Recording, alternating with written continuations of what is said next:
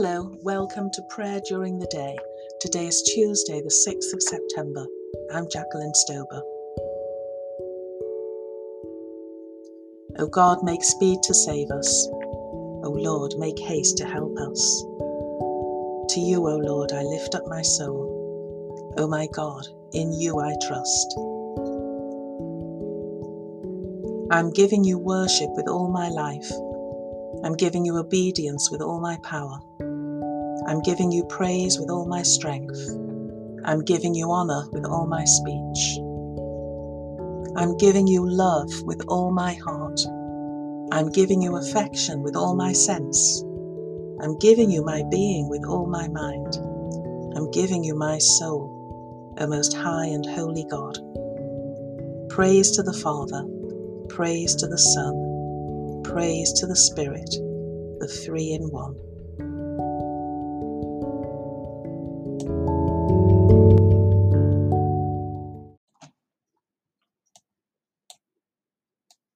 Psalm 36.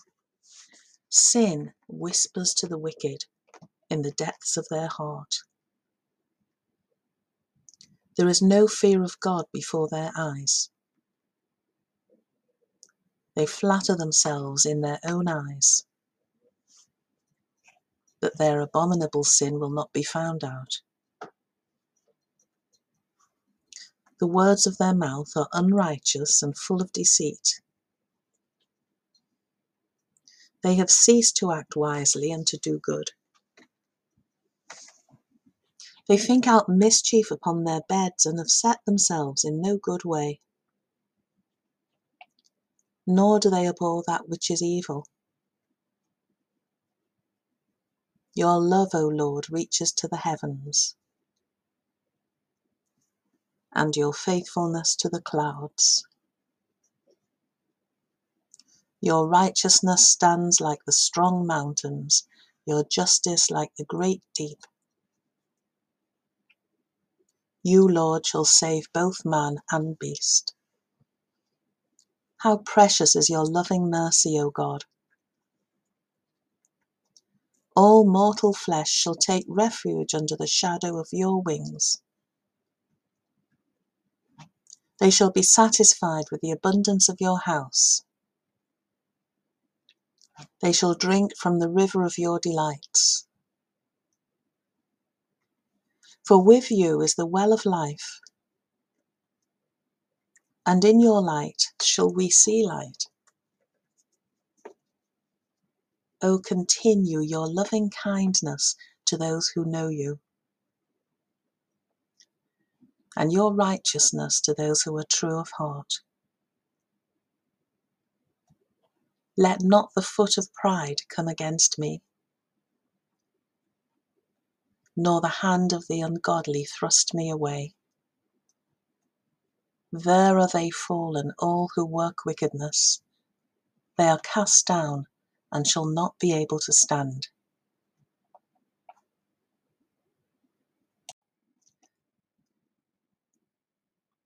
Our short reading is John chapter 9, beginning at the first verse.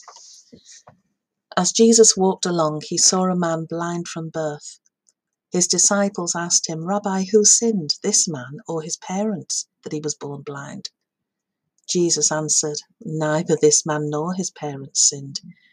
He was born blind so that God's works might be revealed in him. We must work the works of him who sent me while it is day.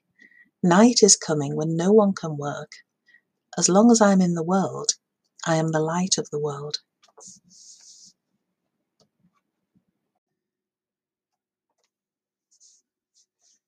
So now we can continue to the conversion of the most hardcore personality we've met so far, the conversion of Saul.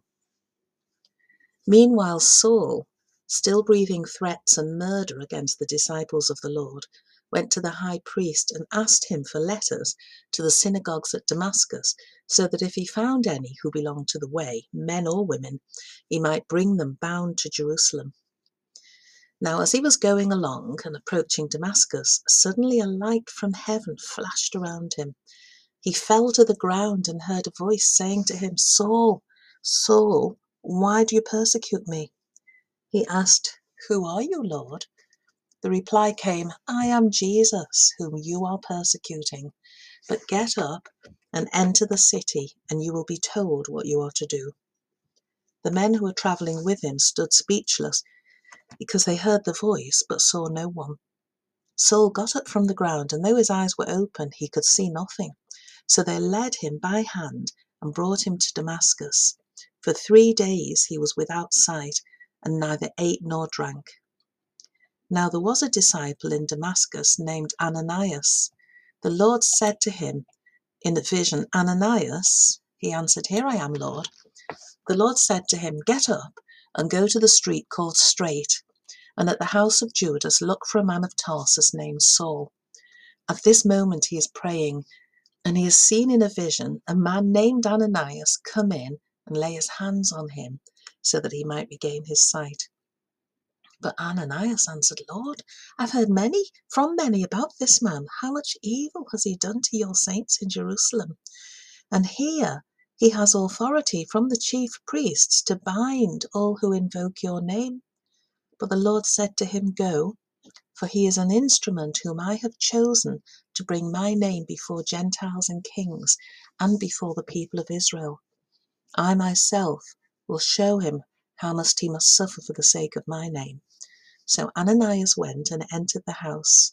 He laid his hands on Saul and said, "Brother Saul, the Lord Jesus, who appeared to you on your way here, has sent me so that you may regain your sight and be filled with the Holy Spirit." And immediately something like scales fell from his eyes, and his sight was restored. Then he got up and was baptized, and after taking some food, he regained his strength.